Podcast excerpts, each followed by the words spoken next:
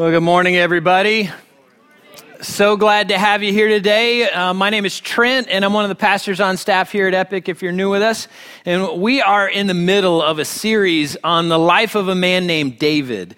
And David is a pretty famous Old Testament Bible character. He lived about 3,000 years ago.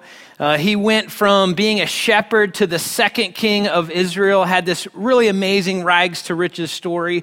And so we're trying to, to learn from David as we walk through this series. Now, you may not know a lot about David. You may not think you know a whole lot about David, but there's a chance you at least know something about David. Um, maybe all that you know is that some old artistic guy made a statue out of him in his birthday suit. So, like, there's the, the PG version of the statue of David. Now, I'm thinking if someone's going to make a statue out of me, I don't want it to be in my birthday suit. You know, like, can you identify with that? I hope so. And I'm thinking maybe David was up in heaven going, come on, like, why couldn't you have, you know, made me there, standing there with, with Goliath's sword, but my birthday suit, really?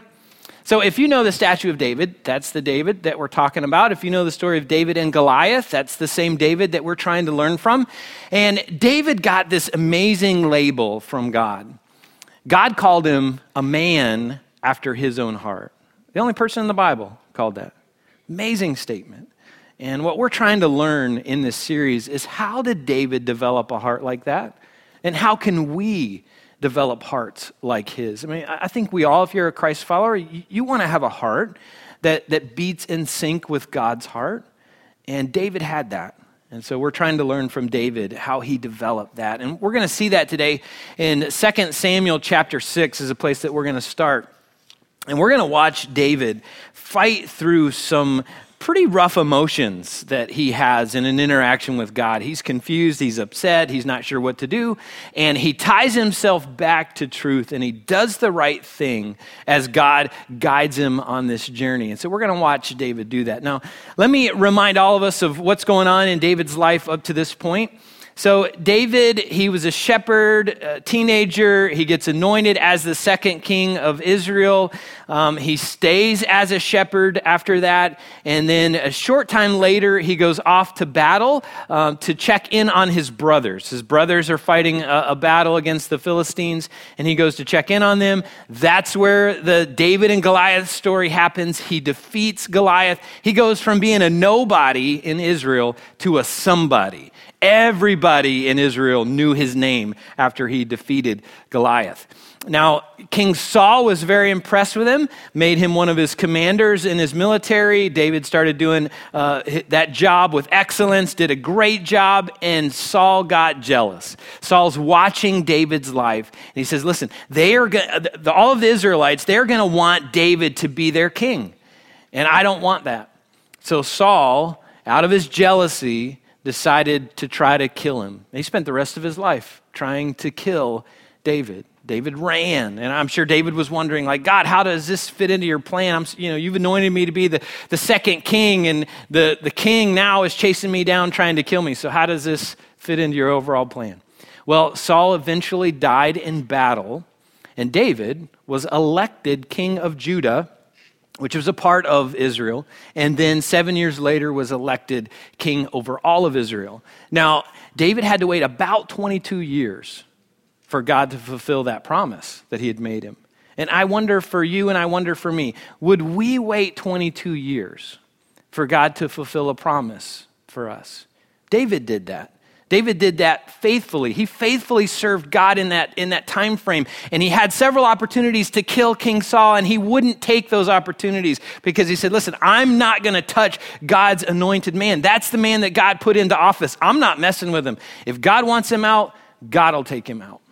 And I think that's part of the reason why God called him a man after his own heart. He faithfully served and waited for God to put him in the place that God wanted him to be when God wanted him to be in that place. So that's one of the things I think that we can learn from David. Now, when David took office, uh, there were several things that he needed to address in the kingdom.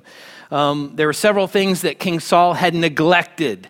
Now, one of the primary things that Saul had neglected was the proper way to worship God. Now, I've got a quick history lesson for you, so don't check out on me, all right? So I'll try to make it fast. All right, so in that time frame, the proper way to worship God centered around what was called the tabernacle.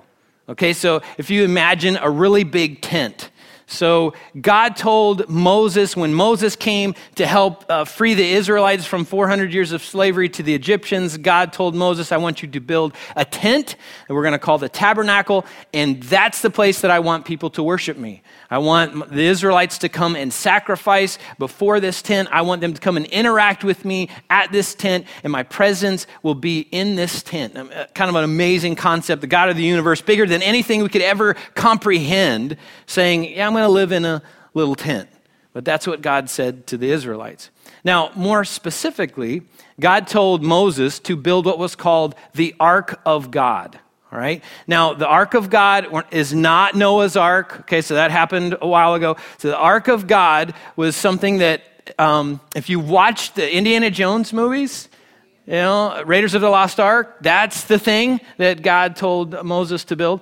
And it was a, a, a holy piece of furniture that God asked Moses to build. If you can imagine, like a. Um, hope chest or a, a, luggage case. It was probably around that size. It was made of a special wood. It was overlaid in gold inside and out. It had in it some supernatural things to remind God's people of God's supernatural power. It had some rings on the side of it and poles that went with it that God asked Moses to, to build so that they could carry the ark. This was a special piece of furniture. And the reason it was so special was because that was the exact place that God told the Israelites he would reside in order to be with his people. So, again, for us, kind of a, a strange concept, but the Bible says that God's glory, God's Shekinah glory, rested on top of the Ark of the Covenant. So the big deal about the Ark was wherever the Ark went, God's presence went. It was a big deal to God, this Ark, and it should have been a big deal to all the Israelites. Now, prior to King Saul's reign, the ark was taken from the Israelites in a battle against the Philistines. So the Philistines uh, defeated the Israelites. They took the ark of God, kind of like a trophy, and they set it up in their temple. And they wanted to communicate to the Israelites that, hey, our gods are better than your God. And they found out quickly that that was a mistake. So there were some bad things that started happening to the Philistines, and the Philistines said, uh, We got to get rid of the ark of God because apparently we are being punished for having this thing. So what they did was they put it on a new cart. They got a couple of cows, they, they, they got the cart hitched to the cows, and they said, If these cows take this cart all the way back to Israel, uh, imagine uh, uh, you know, how complex that would be for these cows to lead themselves themselves all the way back to Israel. They said, if this happens, then we know their God is punishing us. And that's what happened. The, those cows led the ark all the way back to the land of Israel. Now imagine if you were an Israelite and you're out in your field working, plowing, shoveling, whatever, and, and you look up and you see this cart with the ark of God on it. I mean, what would you be thinking? It'd be uh, amazing. Like, what in the world? Like, this was stolen from us from the Philistines, and God brought it back for us. So they were overjoyed. They were so excited. Um, they got a little too excited. 70 of the Israelite men went up and looked in the ark, lifted up the lid, looked in the ark to see what was in there, and they died because of it. All right, so again, if we're Israelites, we're standing around watching that happening, what are you thinking? I'm thinking, I'm glad to have God's presence back, but I'm not touching that thing. I mean, that's scary. So, what they did was they sent it on to another community. They said, Well, we don't want it in our town, so let's send it on to Daytona. Like, you know, maybe they'll know what to do with it. I don't know. Maybe they'll die if they, they touch it. We, we don't know what's going on, but we're afraid to touch this thing. 1 Samuel chapter 7 says, During that time, all of Israel mourned because it seemed the Lord had abandoned them. So the ark wasn't in its rightful place, and all of Israel felt it. They had felt God's absence in their lives. and no one did anything about it until David came along. So David took office. He looked around and said, Hey, we got to fix this. The ark isn't where it should be. And so David uh, got 30,000 of his elite warriors. And he said, We're going to go get the ark and we're going to bring it back to Jerusalem. We're going to put it in the tabernacle where it's supposed to be. So they went to get the ark and they're all praising God and celebrating. I mean, God's going to be back to where God needs to be. Everything's going to be great in Israel. And on the journey, one of the oxen stumbled and the ark looked like it was going to fall over. So a guy named Uzzah reached out to stabilize the ark he touched the side of it and he died instantly. So, again, imagine if you were one of the warriors standing around watching this. What are you thinking? What in the world is going on? This, this piece of furniture is amazing. It's, it's so powerful. God is so powerful that you touch it and you die. Verse 8 tells us that David got furious. He was so angry at God for killing Uzzah in that moment. And I'm, I'm imagining him saying, like, God, what are you doing? Uzzah was trying to protect the ark. It was going to fall and be damaged, and he stepped in to intervene, and you killed him for it. Why did you do that? And verse 7 tells us that the Lord's anger was aroused by Uzzah, and God struck him dead because of this. So Uzzah died right there beside the ark. And again, David got furious. David got angry at God. And I had to pause in that part of reading the story and wonder how many of us get angry at God? And just for curiosity and just looking for an honest response, how many of you would say you've been angry at God at some point in your life? Um, the rest of you are lying. like, I, you're probably thinking, I'm not saying that in church. I'm not raising my hand. I'll end up like Uzzah. So, like, so I get it. I understand that you feel a little, you know, weird in church raising your hand around that one. But I think if we're all honest, I think we'll all say that at some point in our lives, we've probably been upset at God. We've been upset at something he's done or something he hasn't done, or there's been a problem that we've had in our lives, and we've said, God, can you fix this problem? And he didn't do what we wanted him to do, or when we wanted him to do it, or whatever is going on in our world. Maybe a tragedy, maybe something's come along that like you weren't expecting, and, and we get mad at God. I mean, God's got all this power, and he could, you know, at the, at the snap of a finger, do whatever we want him to do, and yet he doesn't always do that. And so there are moments that we get very upset with God. One of the things that I love about David and his relationship with God was how open he was with God. When, when David felt uh, anger towards God, he let God know. And when he was super excited about what God was doing, he let God know that as well. So, whatever David was feeling, he was telling God that. Psalms chapter 13 is a great example of that, a, a, moment when David was really struggling and questioning and wondering where God was, felt his absence, and he cries out to God in, in this moment of frustration. Just listen to some of these verses and see if you can identify with a little bit of what David was feeling. David said, Oh Lord, how long will you forget me? Forever? How long will you look the other way? I think there's moments that we all feel that way. I think there's moments that we pray prayers like that or we have thoughts like that. I mean, you may not use those words, but I'm pretty sure there are moments that you look at God and say, like, how long is it going to take you to respond? How long are you going to look the other way and let this thing happen in my life? So David continued, How long must I struggle with anguish in my soul, with sorrow in my heart every day? How long will my enemy have the upper hand? Turn and answer me, O Lord, my God. Don't let my enemies gloat, saying, We have defeated him. Don't let them rejoice at my downfall. Now, sometimes I think we feel that way. Sometimes we feel just like David God, when are you going to respond? When are you going to do something? You see the situation I'm in. You see what I'm going through? When are you going to step in and interact and intervene on my behalf? And sometimes we are afraid to verbalize that to God. You know, we may think those thoughts, but there are moments where, like, I don't want to say that out loud, you know, just for fear God might start punishing me or something. And then some of us kind of take that a little bit further and we say, you know what, if that's how God's going to interact with me, well, I'm just going to give God the cold shoulder. I'm not going to talk to him. I'm going to ignore him.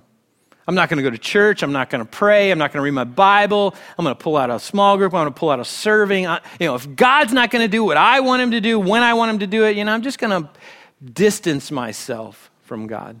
And maybe you're in that spot today.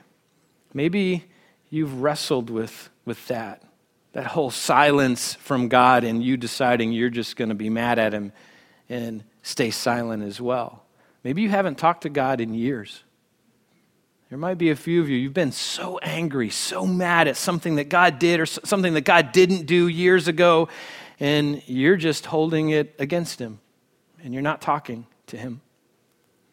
I love what David says in the rest of that psalm. I'm glad he doesn't stop there. Verse 5 and verse 6. After pouring out his frustrations to God, David says this, but. So, all this, God, where are you? You've abandoned me. You're going to forget about me forever. But I trust in your unfailing love. I will rejoice. Why? Because you have rescued me. So a moment ago, he was praying, saying, God, rescue me. And then he says, uh, You've already rescued me, so I'm going to rejoice about that. I will sing to the Lord because he is good to me. So David wasn't afraid to tell God how he felt, but he wasn't foolish enough to leave it there.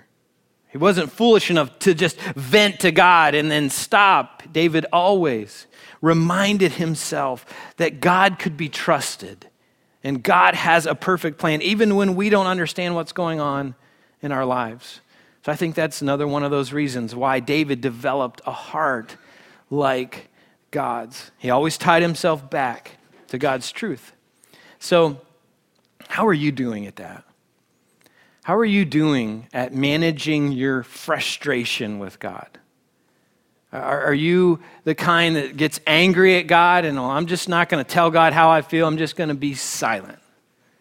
Or are you angry at God and are you telling Him, but you're not drawing yourself back to God's truth the way that, that David did?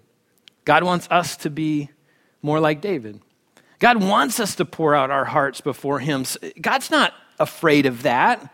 Like when those moments when we're angry, God's not bothered by that. He knows it. Guess what? He can read our thoughts.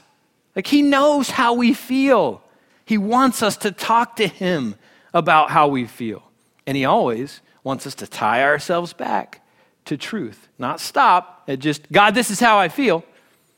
He wants us to tie ourselves back and say, God, I want to remind myself of your incredible love for me and your plan, and that you have already rescued me. God wants us to learn to be a little bit more like David.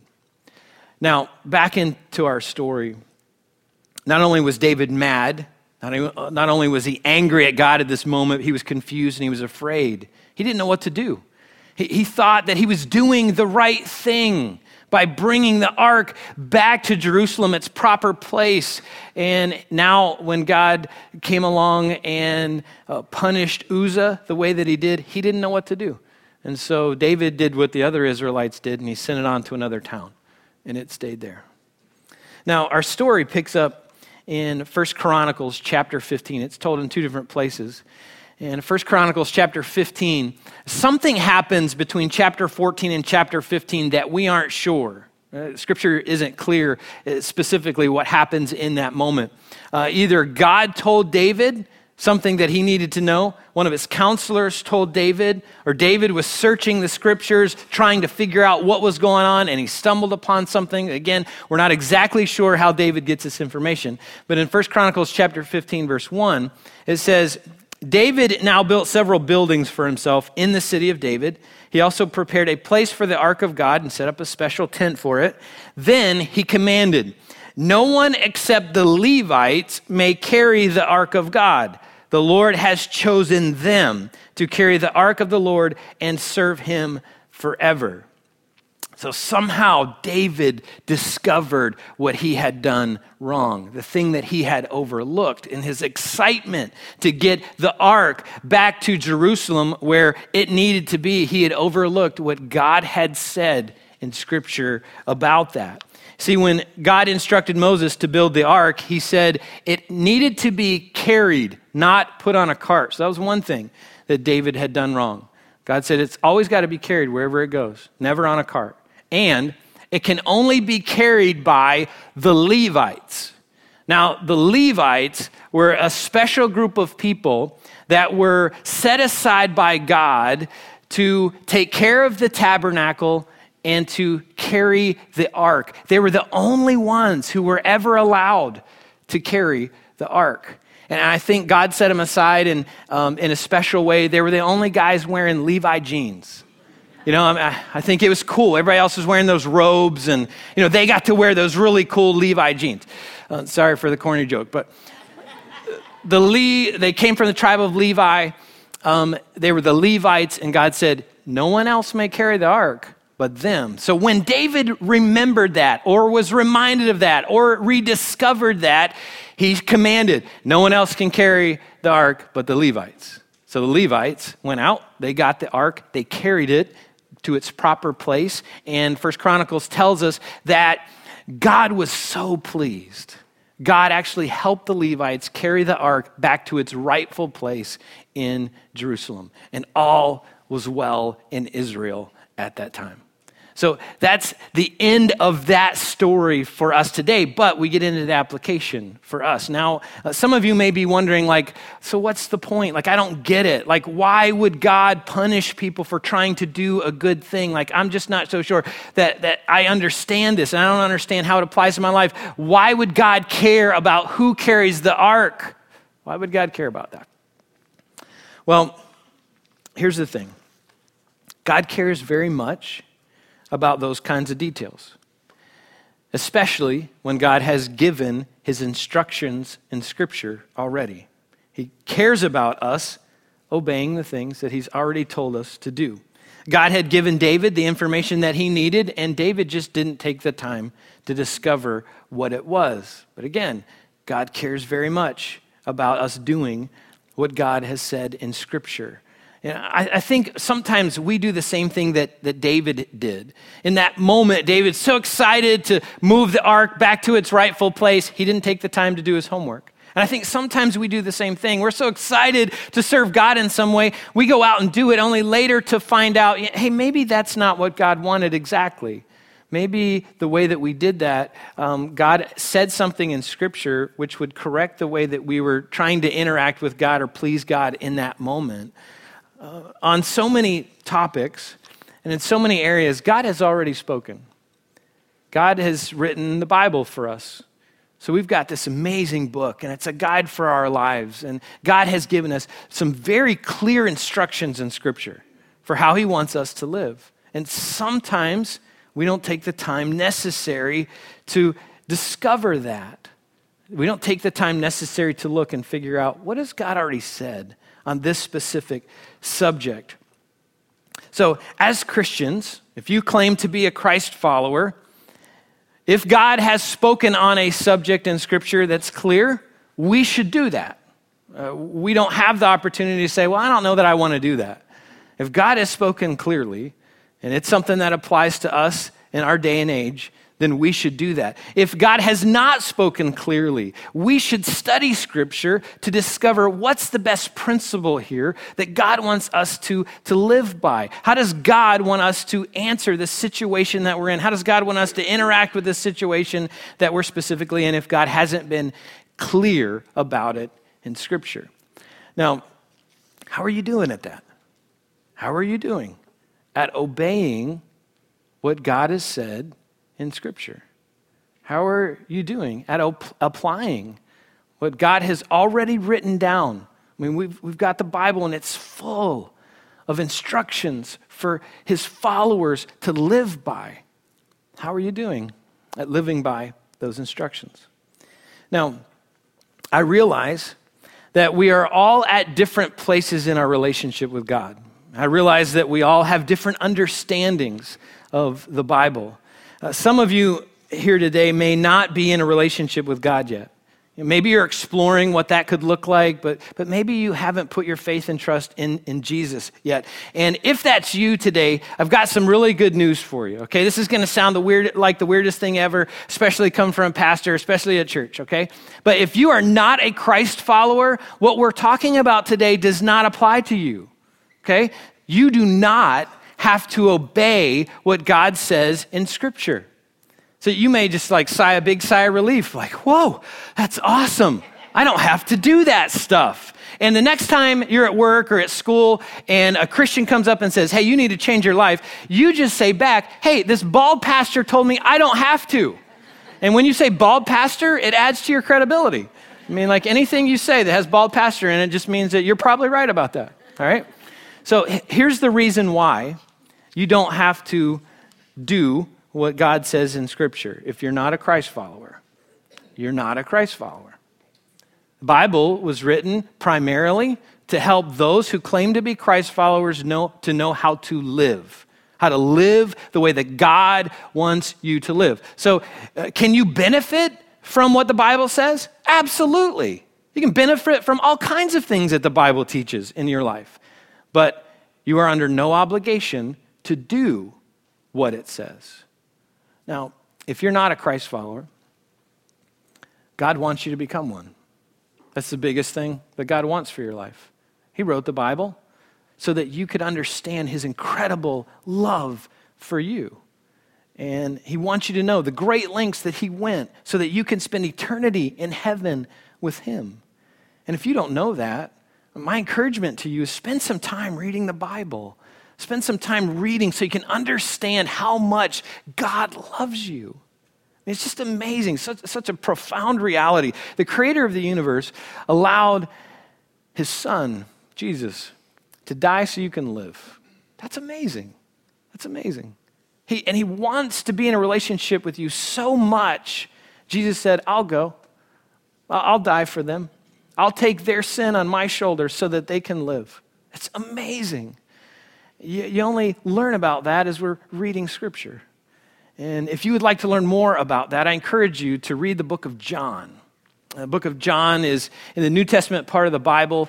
Um, the Bible is actually broken into two parts. There's the Old Testament part written before the life of Jesus, and the New Testament part written after the life of Jesus.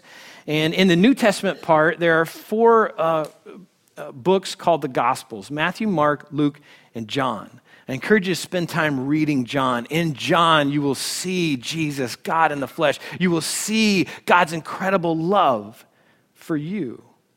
So, again, if you're a person here this morning says, Listen, I'm not a Christ follower, I encourage you, if you want to explore what it would look like for you to become a Christ follower, if you want to look at God's incredible love for you, read the book of John. And if you need a Bible, we've got Bibles at the back of each seating section. Grab a Bible, grab several Bibles, take them with you, uh, spend some time reading. If you want to download a Bible onto your smartphone, YouVersion, Y O U version, is a great uh, version. You get a lot of Bible translations there that you can read through. Again, I would encourage you to spend some time doing that this week.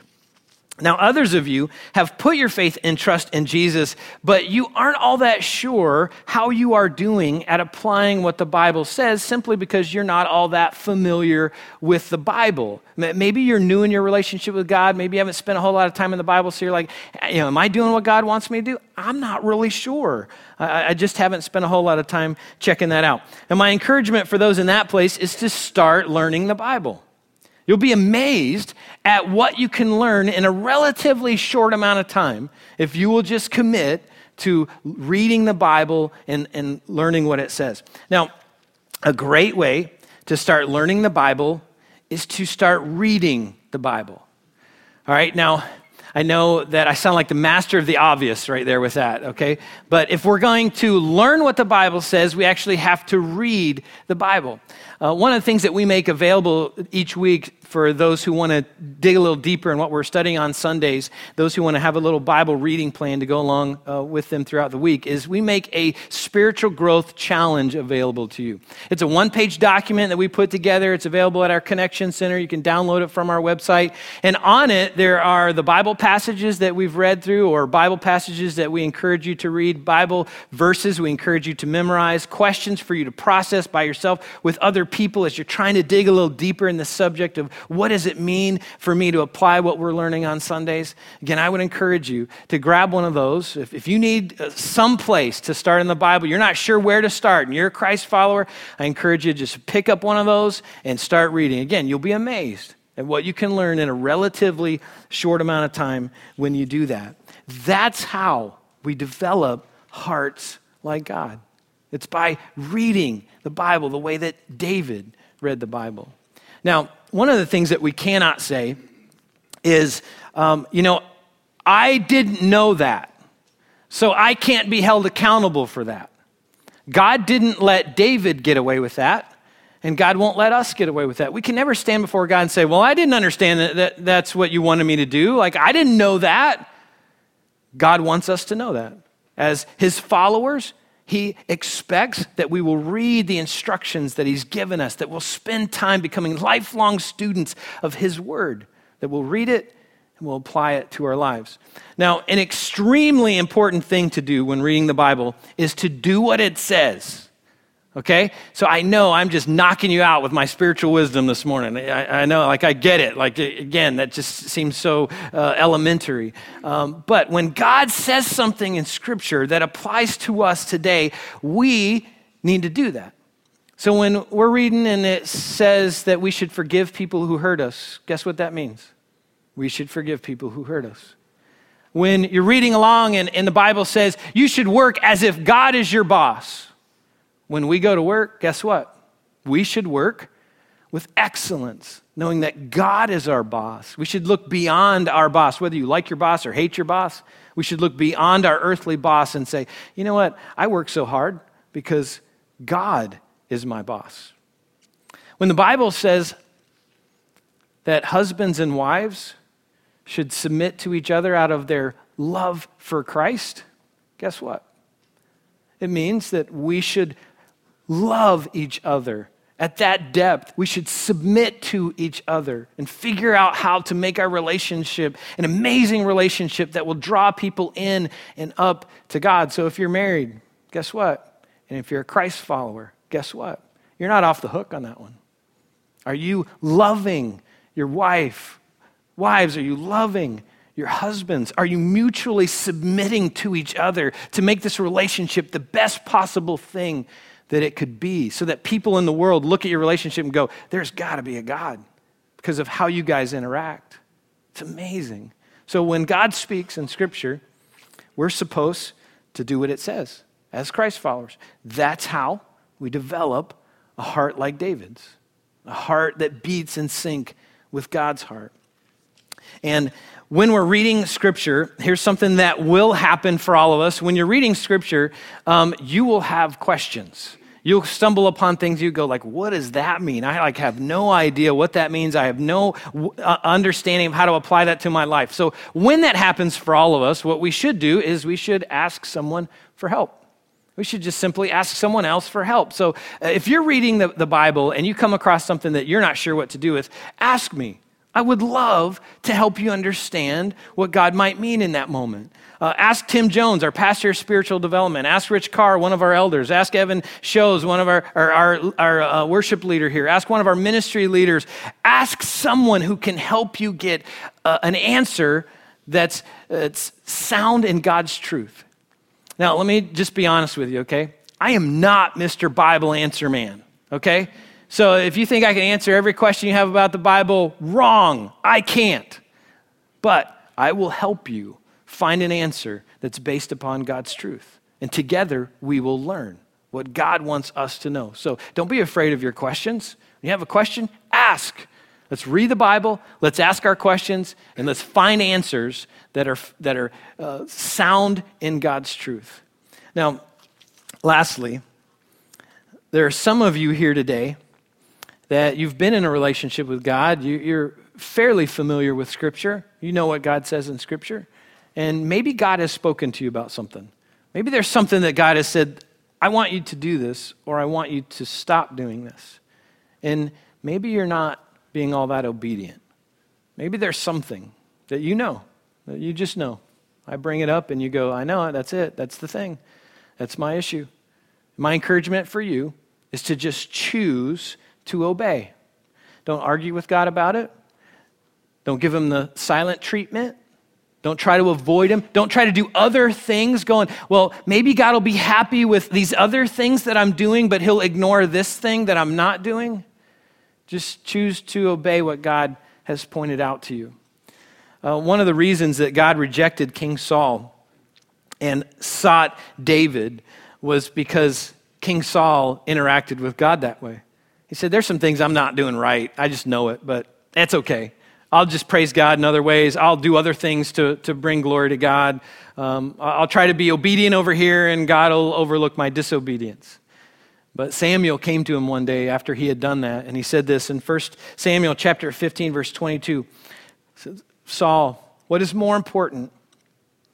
What is more pleasing to the Lord? Your burnt offerings and sacrifices, or your, your obedience to his voice? Listen, King Saul. I think Samuel's saying to all of us today who are hearing this listen, epic, listen. Obedience is better than sacrifice, and submission is better than offering the fat of rams. So, obeying what God has already told us to do is way better than anything else that we could ever do. It's way better than sacrificing to God. Uh, here's just a, a, quick example of that. Sometimes I hear people say, uh, you know, if I win the lottery, I'm going to give millions of dollars to the church. And question that I have in the back of my mind is, are you obeying right now what God has asked you to do when it comes to giving? So let's not wait for this moment of sacrifice. Wow, God, I'm sacrificing all this for you. And God says, but are you doing what I've asked you to do? Because obedience is better than sacrifice.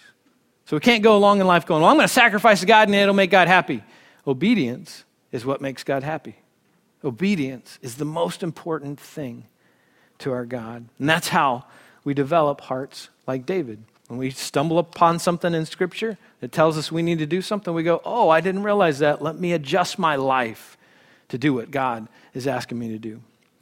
Now, as we close, what do you need to do today? as a result of, of what we've studied in David's life? What is your action point? What, what's the one thing you need to work on? Maybe some of you need to admit to God that you've been so mad at Him, you just haven't been talking to Him in years, and maybe today you need to start that conversation again. Maybe you need to break the silence. Say, God, I'm angry. And then maybe you need to tie yourself back to God's truth. Do you need to start reading the book of John? Like maybe you, you don't have a relationship with Christ, you don't understand God's incredible love for you. Maybe you just need to pick up a Bible on your way out today and just commit to spending time this week reading the book of John. Maybe others of you need to commit to reading the Bible on a daily basis. Like just, just carve a little bit of time out of your day to say, you know what, I'm going to read the Bible. I'm just going to commit. I'm going to faithfully read the Bible. And then maybe you need to add to that, I'm going to do what it tells me to do as I come across things that I see in Scripture that say, hey, do this, I'm just going to commit to doing it. When I come across something, I'm like, what in the world does that mean? Uh, I'm going to talk to somebody. I'm going to ask for help. I'm going to get some help from somebody else. And maybe you're one of those people that God has already spoken. God has already said, This is the thing I want you to do. And maybe today's the day that you say, All right, God, I'm going to do it. I'm committing now. I'm going to do what you've asked me to do. I'm going to stop running from you. I'm going to stop avoiding you. I'm going to stop trying to give sacrifices to you. I'm just going to obey you. So, what do you need to do as a result of our exploration of David's life? So, I'm going to pray, and then in a moment, our worship team is going to come out and they're going to guide us through a closing song. And I encourage, as this song is being played and as you're, you're processing the words, I encourage you to tell God, God, this is it. Pick the one thing. Tell him. Commit to him that you're going to do. that one thing that He's putting on your heart to do. So let's pray together. God, I love uh, studying David's life. Uh, I love to, to learn more about him and what made him have a heart that stood out to you. Stood out to you above all the other hearts that you were looking at, Lord. You looked at David's life and said, That's a guy. That's a guy that has a heart like mine. That's a guy that will keep developing a heart like mine. That's a guy, when I say do this, he will do that. Lord, you weren't looking for perfection. You're looking for people that would obey you. And when we mess up, we'll make it right by our obedience. So, Lord, here we are today, and all of us are in different places in our relationship with you. Some people don't have a relationship with you yet, and God, you, you're just speaking to them, saying, Spend some time reading about my incredible love for you. Lord, I pray that they would dive in this week and read the book of John. And Lord, I pray that beyond that, they would understand how much you love them. And out of that reading, they'll put their faith and trust in you become a follower of yours. Lord, others of us need to commit to regular uh, Bible reading. We need to commit to applying what we're reading. We need to say, Lord, when I come across something that I, whether I like it or not, I'm going to figure out how to apply it to my life. And Lord, there's even some of us here today that you have spoken to. You've said, This is it. This is the issue. Will you now obey me? God, we need to choose to obey you. So, Lord, I pray for those people who know what that thing is, that they would just be obedient to you and your voice. So, we need your strength. We need your courage to develop a heart like David's. Uh, Lord, as, as we're going to continue to see in this study of David's life, David wasn't perfect, but he always tied himself back to your truth. May we be people like that, Lord. May we be people that always remind ourselves of your truth and your amazing love for us. Lord, you lead us, and we will follow. In Jesus' powerful name, we pray this. Amen. Good morning, Epic. My, good morning. My name is Cody Anderson. I just have a few announcements before Trent comes out and gets us started on our message today. Well, we had 25 families referred for the Giving Tree this year. So I just want to say thank you for referring them. Um, and just give yourself a hand, for the, please, for that. Now, what you guys are going to see is starting next week, we're going to have a tree right out here when you walk in, and it's going to have cards on there with specific information about gifts to purchase for those families within our church and out in Flagler County in need. So, um, what you'll see, you'll see a variety of gifts that we have from toys to clothes to gift cards. The gift cards are for the parents. They know specifically uh, what the kids need. They'll be able to buy them for them. Uh, also, um, for wrapping supplies. We want to make sure that we're giving wrapping supplies to go with the gifts so the parents can wrap the gifts and give them to the children. Um, we are also uh, partnering with Alpha Pregnancy Center, which is a crisis pregnancy center here in Flagler County. So you'll be seeing some baby clothes, diapers, and wipes for any mothers that come into that facility during the holidays to help out with that. Um, again, this year, we did it last year, had a great success. Uh, we're going to honor our local police officers with a bagel breakfast from Panera Bread. So that's going to be a, a, few more items that you'll see on there. So, what you can do, um, you can grab a card next week when you see it or the following week, and you can purchase the gift, bring it back unwrapped, and we'll have a location where you can drop it off uh, as you walk in. And that'll be on November 30th and December, December 7th that you'll be able to bring those back and drop them off. So, again, I just want to say thank you. We bring this um, every year. We've been doing it for the past several years. And when we do it, you guys go above and beyond what we can ever imagine. I just say thank you for helping out the community and being an epic church within the community. Thank you for what you guys do. Now, after the service today, we're going to be having a meeting over in the Teacher's Lounge, and this is for um, our lunchtime mentor program. And what that means, we're looking for, uh, we partner with Buddy Taylor Middle School, and we're looking for adults that will take an hour uh, a week, every other week, to be able to meet with students that need a little extra encouragement. So if you're interested in doing that, um, we're going to have a meeting. It's right over in the Teacher's Lounge, right after service, and they'll be able to give you more information about that. And I encourage all of you guys to, um, to be a part of that, that would be lovely. As you know, that my heart is for teens here in the community, and we need as many of you role models to be able to do that. Now, if you call Epic your home and you'd like to give back and partner with us with what we're doing in the community, there's two ways that you can do that. You can do that online at theepicchurch.com, or you can give on, uh, in the giving boxes, which are directly behind you. Now, if you're new with Ep- here at Epic today, we're so happy you guys are here. If you could, stop by the Connection Center on the way out. We'd love to personally meet you and answer any questions that you may have about Epic Church here. Now, uh, we're going to continue in our David series. Trent's going to be out in a moment, and uh, sit back, relax, and check out this video.